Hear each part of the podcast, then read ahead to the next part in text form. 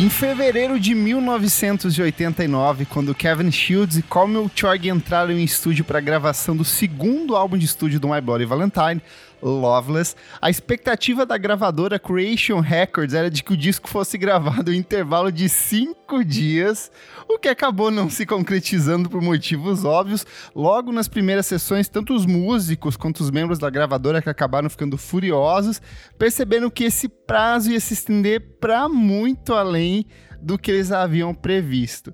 O Elson, seja muito bem-vindo aqui no nosso Clássicos VFSM. E eu quero que você me explique o que estava acontecendo com My Bloody Valentine nessa época. Fala, Kleber, tudo bem? Fala, ouvintes aí do, do Vamos Falar sobre Música. É, cara, eu não sei, eu acho que foi um, algum algum ataque crônico de, de, perfeccionismo ali, né? Porque eu acho que ele, ele aloprou e, e, e puxou o disco para ele, pro o Kevin Shields, no caso, né? Que é o vocalista, o principal membro ali do, do da, da, da, banda puxou o disco para ele e começou a, a, assumir a fazer tudo sozinho ali, né? E, e, e ele levou muito mais tempo do que deveria para conseguir finalizar as músicas ali. É, é, fazia tudo sozinho e começou a, a, editar e gravar todos os efeitos sozinhos. Então, alguma coisa muito estranha aconteceu ali no, no, no, no dia a dia Sim. deles ali, que ele resolveu aloprar e, e, e assumir o disco sozinho. E é muito curioso porque o, o My Bloody Valentine ele nasce no começo dos anos 80. Eles lançam o primeiro álbum de estúdio dele, que é o It's Anything, em 88. E se você for ver do, desse início dos anos 80 até o final da década de 80, eles lançam muita coisa. Era uma banda relativamente muito prolífica, né? Com muito single, Sim. muito EP, com uma série de apresentações ao vivo.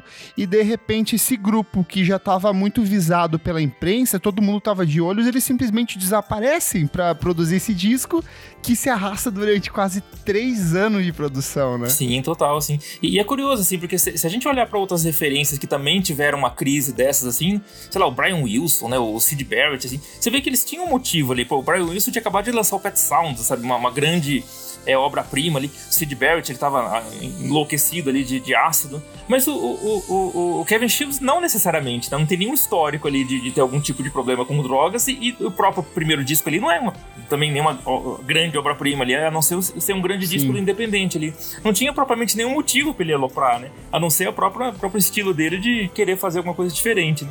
E é muito curioso porque a Creation Records, que depois vai apresentar o Oasis e uma porrada de outras bandas bastante icônicas, o Primal Screen quase que na mesma época ali, no mesmo ano que vai lançar o Loveless sai o Screamadelica, que é outro clássico da produção britânica, eles realmente acreditavam no som da banda, o, o, o principal cabeça de tudo disso tudo, que era o, o Alan McGee, ele, tipo, era apaixonado pelo som do My Bloody Valentine, ele botou mó fé, não, vamos lá, vamos fazer realizar, e mesmo assim o Kevin Shields se aproveitou dele o máximo que pôde. Eu queria entender, será.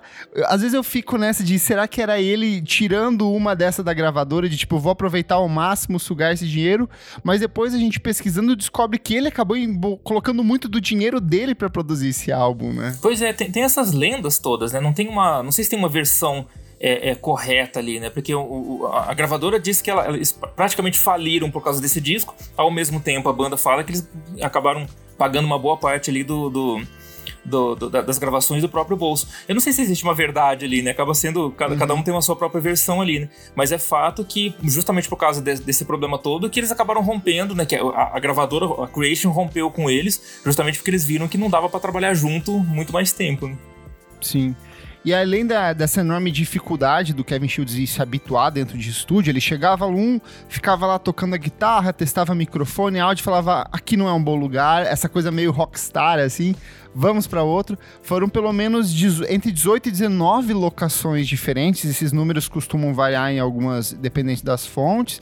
E também o número de engenheiros de som, um número totalmente absurdo. São pelo menos 16 pessoas que passaram em estúdio por eles, incluindo o Nick Robbins e o Harold Bergen, que eram bastante é, cobiçados na época e colaboravam com outras bandas. Eram bons engenheiros de sons que estavam testando técnicas novas e que é, duraram poucos dias. E é muito curioso que o Kevin Schultz fez questão questão de colocar todos esses engenheiros de som no, na lista de créditos, mas ele mesmo fala que, olha, o papel do engenheiro de som para mim é chegar lá, apertar o botão do, do rec, do play e virar a fita, porque o resto eles que queriam fazer tudo, né? Isso é muito curioso, é, é totalmente o oposto dessas outras bandas que, que vão se cercando de artistas e de outros colaboradores.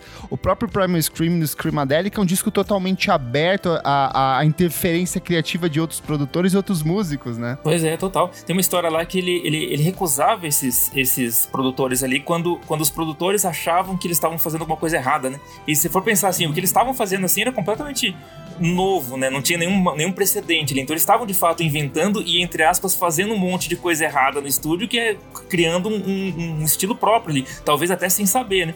E eu acho que os produtores um pouquinho mais conservadores falam, não, não pode fazer dessa forma. Poxa, que claro que pode, é arte. É essa? Né? Pois que é. barulheira é essa? É, abaixa essa guitarra aí, né? Tá, tá errado, né? Você acaba criando, é, quebrando qualquer tipo de, de, de, de, vontade de fazer alguma outra coisa. Por isso que eles acabavam afastando esses caras todos lá e tocando o projeto sozinho, né? Sim.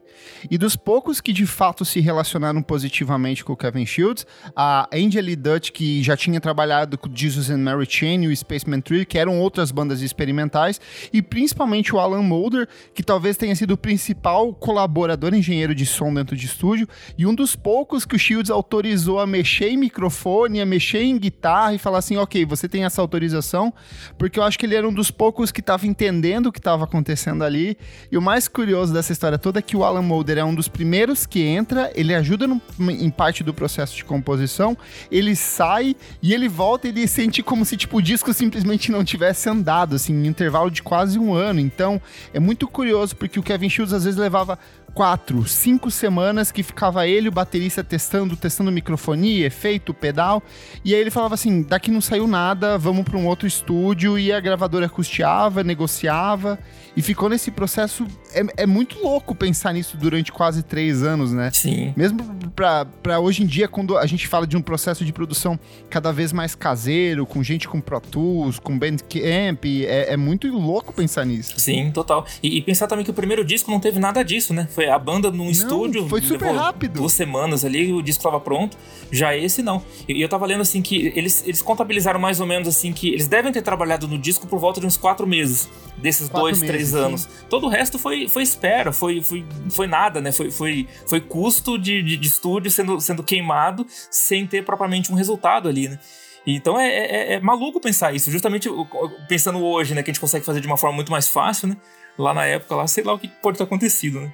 O próprio Mulder falou que, conversando com o Shields, ele, o Shields falou assim: Eu tenho uma visão muito clara do que eu quero fazer.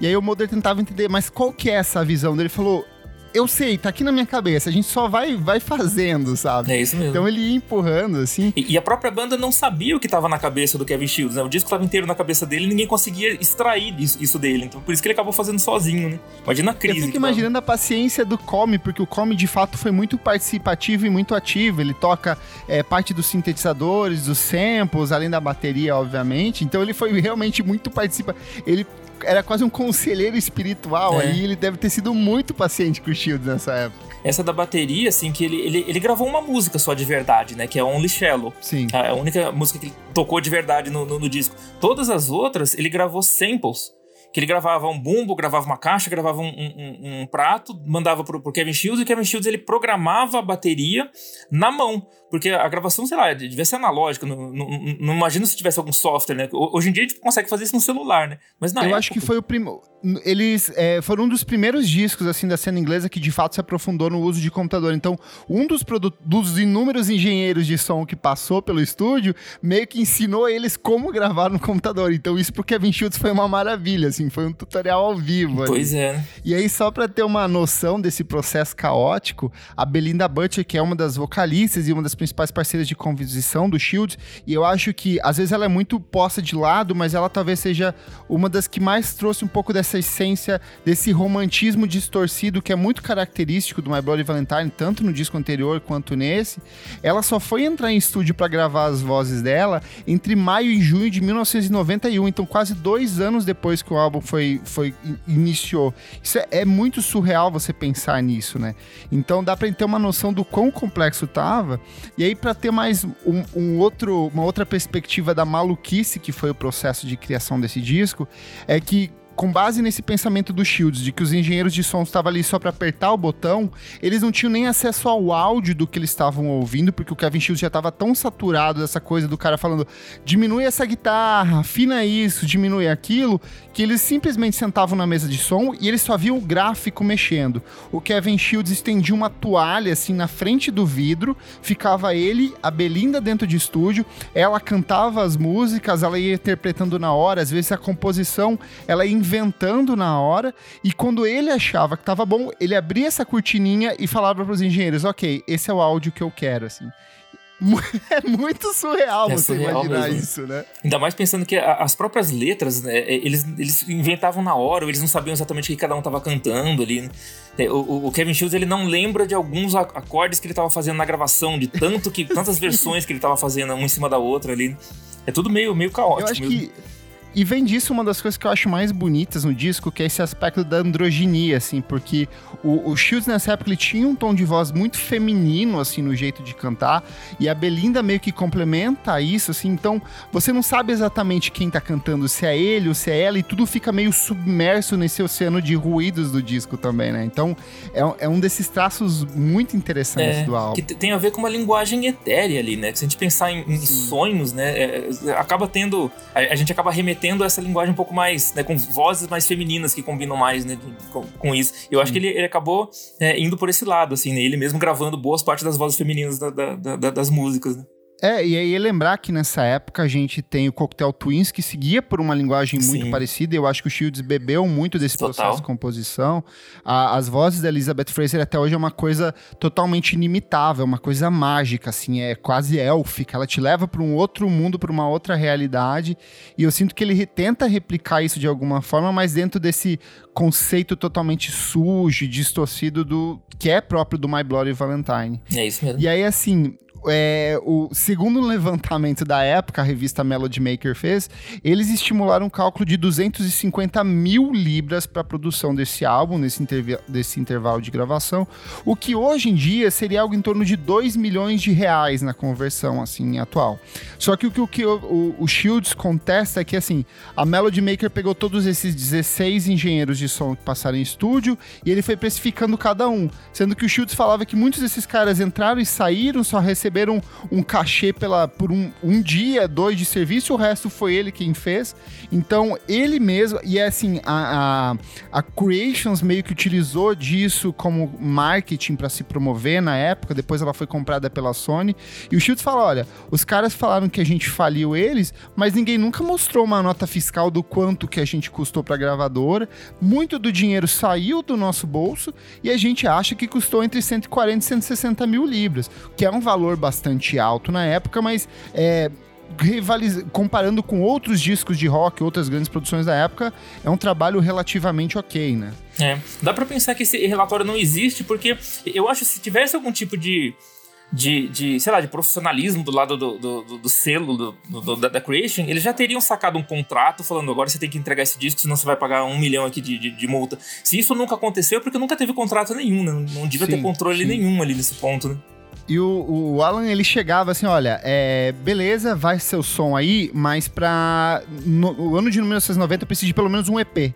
Alguma coisa. Então eles lançam é o, o é o Glider que vai em 1990. É, né? Então pelo menos isso assim eu consigo tem o Tremolo também, que eu acho que é em 89, então, pelo menos isso para dar aquela amenizada, para conseguir vender um dinheirinho e sustentar esse processo maluco de, de vocês aí dentro de estúdio. É isso mesmo. E aí, só para ter uma noção do, do Loveless, independente desse processo totalmente maluco, anárquico, que talvez hoje irreplicável dentro de uma grande gravadora, o disco saiu no dia 4 de novembro de 1991, em um ano de grandes lançamentos da música. Nessa época, Nirvana já era um fenômeno, ele saiu dois anos antes. A gente tem outros trabalhos incríveis, tem Pearl Jam, é, tem o próprio Primal Scream com Screamadelic, então foi um ano bem abastecido.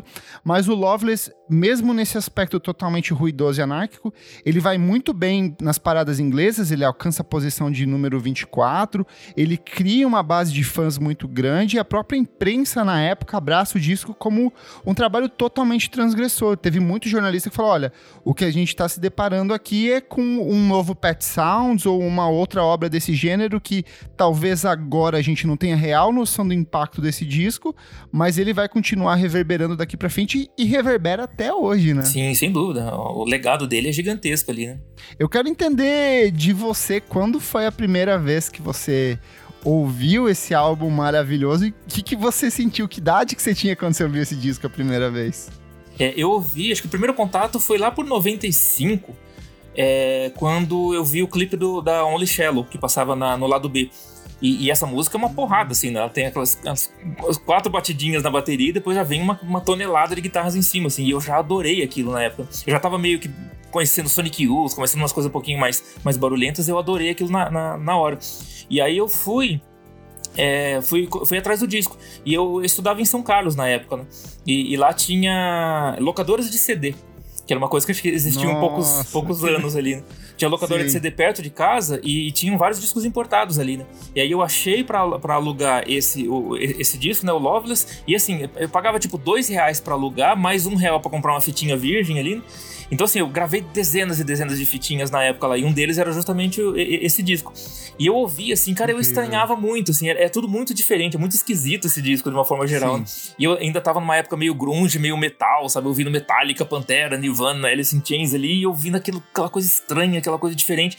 E, e, isso me atraía, né? É justamente essa, essa, esse diferente que me atraía bastante ali. Então foi o disco que me pegou logo de cara, né? É que é muito curioso. Hoje a gente abre um Spotify da vida. Esse ano, principalmente, ele entrou em todas as plataformas de streaming. Depois de. É, a, a, Domino Records é, passou a ser representante da marca, então cuida da distribuição do disco hoje em dia. Teve relançamento em vinil, que infelizmente não chega aqui no Brasil pela, pelo, pelo selo. Mas, é, para mim, pelo menos, foi muito fácil, assim, no Logo que eu acessei Orkut, Emule, todas essas plataformas ali nos anos 2000, já vem muito fácil e qualquer lista de discos, assim, sei lá, eu abri o trabalho sujo do Alexandre Matias, estava ele citando Loveless, ou ele estava citando bandas que foram influenciadas pelo Loveless. Lia o Lúcio Ribeiro no Popload, ele também estava citando Loveless, sabe? Então, para mim veio muito mais fácil e eu acho que é, é, bem impactante, assim, a primeira vez que você ouve, porque é muito sujo, é muito pesado. Essa coisa que você falou, dessas quatro batidas de bateria e de repente vem uma, uma avalanche de ruído pra cima de você e você fala assim, calma, o que que tá acontecendo aqui? Mas é muito curioso que o Loveless, ele é esses discos que parece vinho, assim, que quanto mais você ouve, mais você vai saboreando, vai entendendo o que tá acontecendo.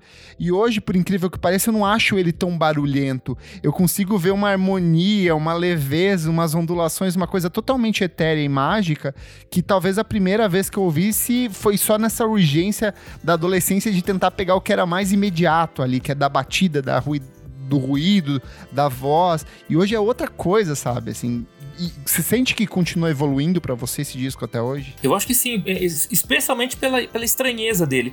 Eu, eu tenho esse disco, assim, eu, eu catalogo esse disco numa, numa espécie de uma prateleira mental, assim, junto com, sei lá, o Kid A, junto com umas coisas meio de jazz, do tipo, sei lá, o Love Supreme do, do Coltrane, ou do, o Kind of Blue do, do Miles Davis, discos do Tortoise, assim. Eu, eu catalogo esses discos numa, numa certa numa certa tag ali, que é discos que eu acho que eu, eu não assimilei ainda, sabe? Eu, eu, eu, eu ainda não, não cheguei no centro dele, assim, sabe? De tão estranhos que eles me soam, sabe?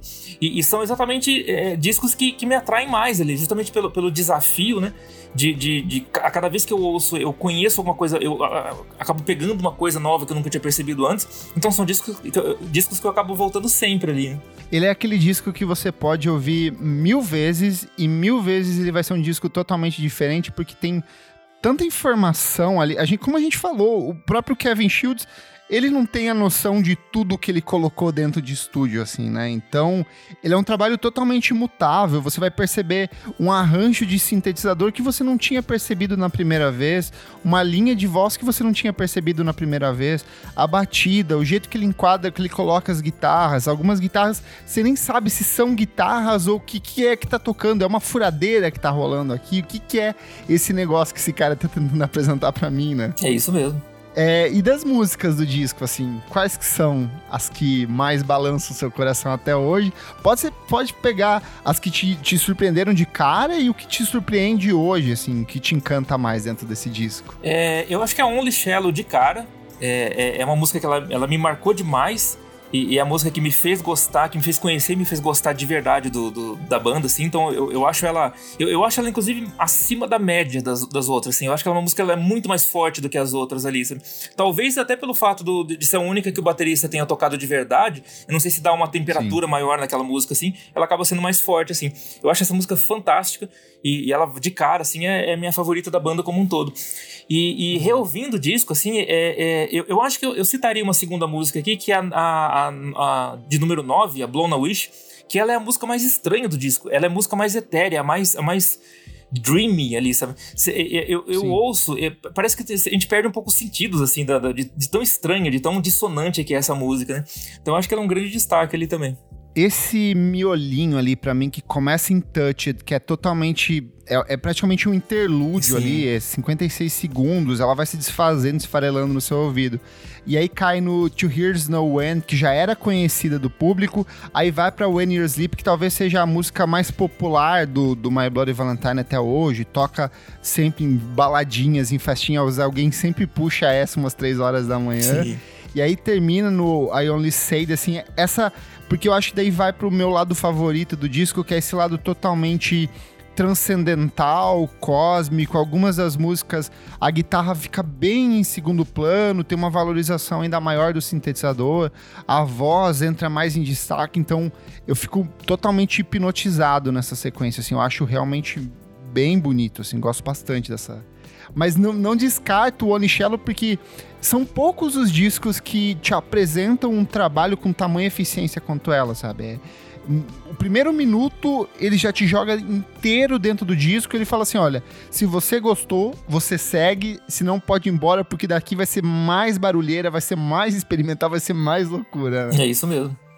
Queria que você é, falasse um pouco sobre esse impacto do Loveless, principalmente aqui no Brasil, na relação com as bandas, principalmente as bandas independentes abraçaram bastante esse disco, né? Sim, eu acho que esse disco ele, ele marcou ali uma, uma transição porque se a gente olhar para trás, assim, anos 80, é, é, as bandas brasileiras, elas, elas ouviam né, rock inglês, elas estavam ali no Gang of Four, no Joy Division, no The Cure, mas elas cantavam essencialmente em português, né? Toda a, uhum. a, a, geração dos anos 80 era essencialmente cantando em português. E a geração dos anos 90 já era diferente. Tirando a, a sei lá, Chico Sainz e Raimundos, que tinham, tinham um ponto, um, um, um pé mais no Brasil, né, um pouco mais regional ali, mas todas as outras que seguiram é, a, a, a, parte mais independente, mais, mais barulhenta, mais rock mesmo, todas elas, elas cantavam em inglês. E, e, elas, todas elas tinham como referência esse disco, assim, sabe? Então ele meio que mudou um pouco da história nossa do, do rock independente aqui. Quando todo mundo Sim. descobriu esse disco, teve contato, provavelmente até com, de, de, pelo fato de, de, a gente começar a encontrar mais discos é, importados aqui no Brasil, né? Todo mundo assimilou isso e, e criou toda uma, uma, leva de bandas guitarreiras e barulhentas e guitarras no, no, no talo, cantando essencialmente em inglês, né? Então eu acho que ela definiu um gênero aqui no, no Brasil, né? É, essa cena guitarra aqui, tipo, eu, eu, eu, acho que a primeira que me impactou foi a Pelvis, a uhum. carioca, assim, que eles iam até. Puxa até um pouco mais pro Teenage Fan Club e outras dessas bandas que tem um aspecto um pouco mais melódico, mas é, de fato, essa cena anos 90 aí é, é, é totalmente influenciada. Sim, né? eu ouvia muito o Low Dream, que era lá de Brasília, que eles eram Sim. bastante shoegaze, bastante Darklands ali do Jesus da Mary Chain. Então é também bastante influencia, influenciado ali pelo My Bloody Valentine, né? Sim. E é curioso que nos anos 2000 até tem um, um levante, tipo a Astromato, que é uma banda que também vai para um lado cantando em português, mas com essa mesma distorção, com essa tentativa de criar algo melódico em cima da distorção. mas eu sinto que na última década agora a gente teve um boom de bandas brasileiras totalmente é, inspiradas pelo My Bloody Valentine. Algumas eu acho que são até bem positivas, assim, que conseguem incorporar bastante, mas outras tentam muito replicar o conceito do disco e não conseguem, porque ele é um disco muito irreplicável, né? Sim. né? Pô, foram quase três anos de produção para ter essa orquestra de ruídos Exato, ali, né? Exatamente. Eu acho que o grande. Acho que a maior banda shoegaze que existe hoje no Brasil, eu acho que é a Loomer. Não por acaso, não de uma música do My Glory, ali, do, do, é.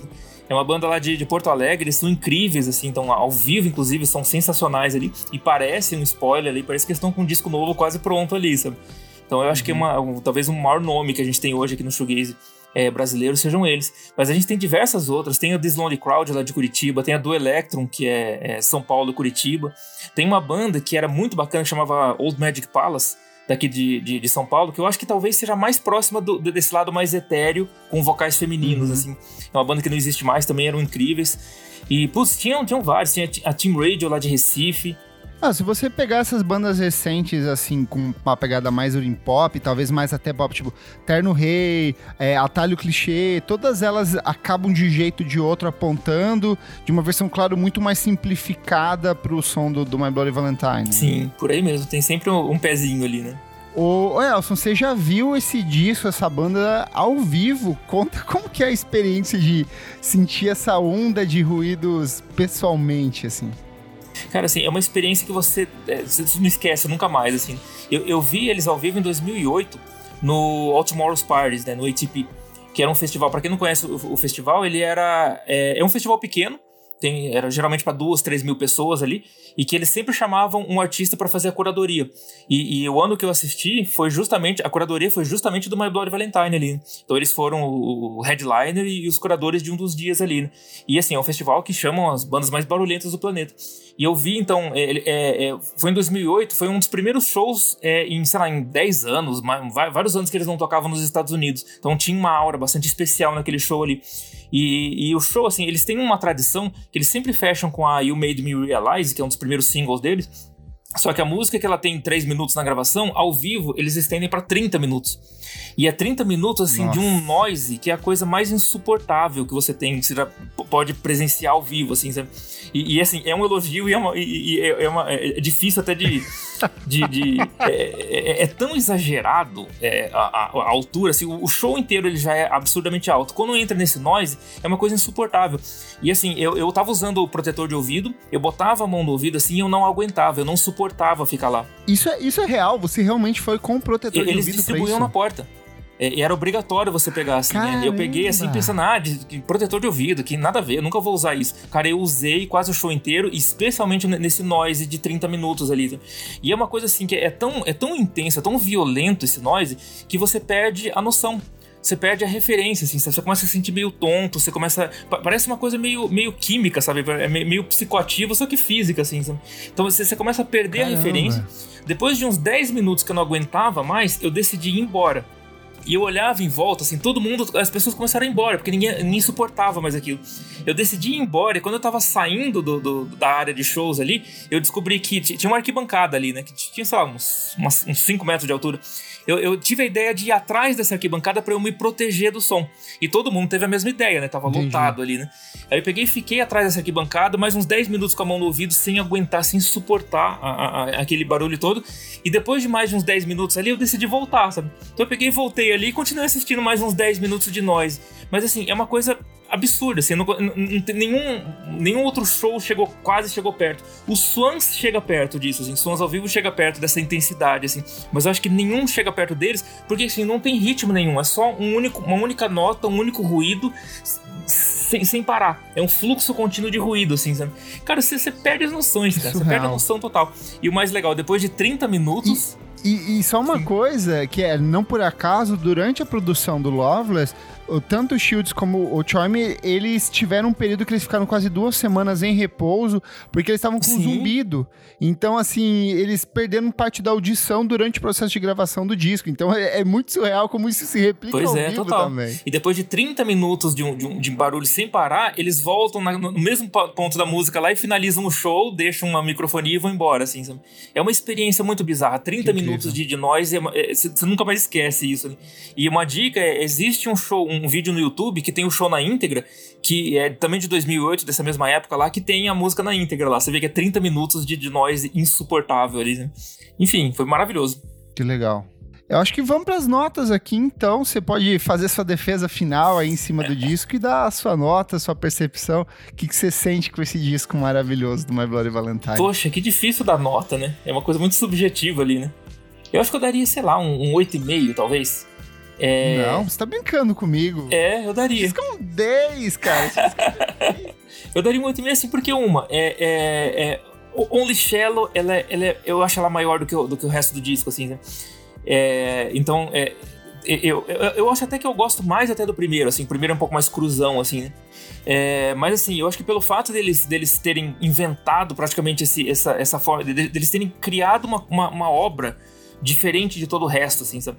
Então, certamente. É, pensando agora, acho que eu daria. Eu aumentaria até minha nota, assim, eu iria pra, pra, pra uns 9 ali, sabe?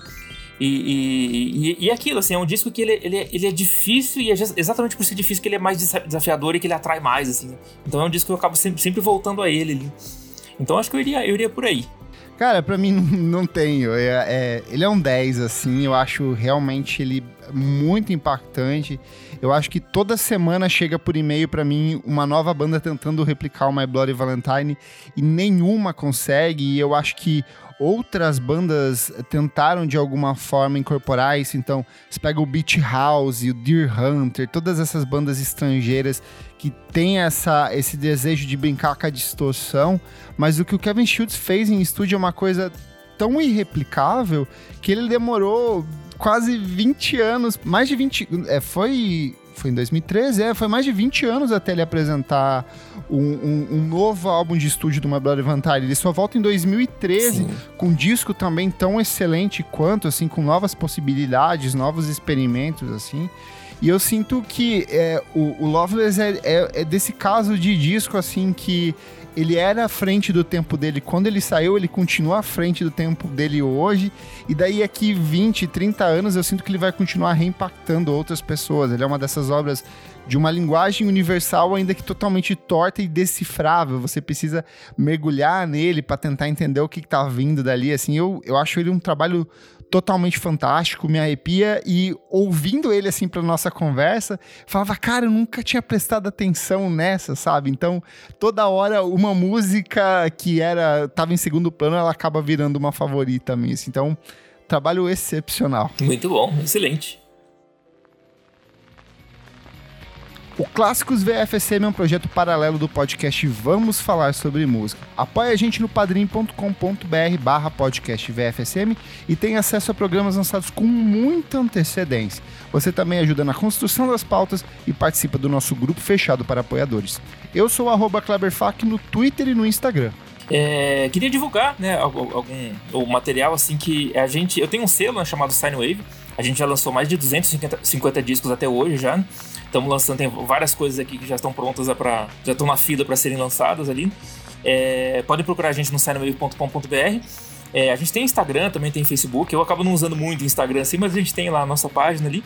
É, tem o Facebook, uso o Twitter, é, tô por ali também. O meu Twitter é Elson, pode me procurar. Né? É, eu tenho uma banda também chamada Herod, que a gente Muito tá... boa, por sinal. Oh, valeu, obrigado. A gente tá meio em hiato. precisa lançar mais disso. Pois é, eu tava vendo que o nosso último disco é de 2017, já faz quatro anos que a gente não lança. E pra mim foi ontem, mas... É, foi do Kraftwerk, Do né? Kraftwerk, é isso mesmo. O último. É isso mesmo. A gente precisa mesmo voltar, assim, passando essa loucura do, do Covid, assim, vamos ver se a gente lança pelo menos algum material novo ali, né? E, e, é isso. É, é, eu queria agradecer pelo, pelo, pelo convite, acho demais. Assim, eu ouço o podcast, acompanho o trabalho do, do, do site, eu sou um grande fã do, do, seu trabalho. Fiquei bastante feliz com esse convite e valeu demais. Boa, muito obrigado, Elcio. Muito obrigado pela sua audiência. Segue a gente também nas nossas redes sociais, arroba podcast VFSM em tudo. Até a próxima. Valeu!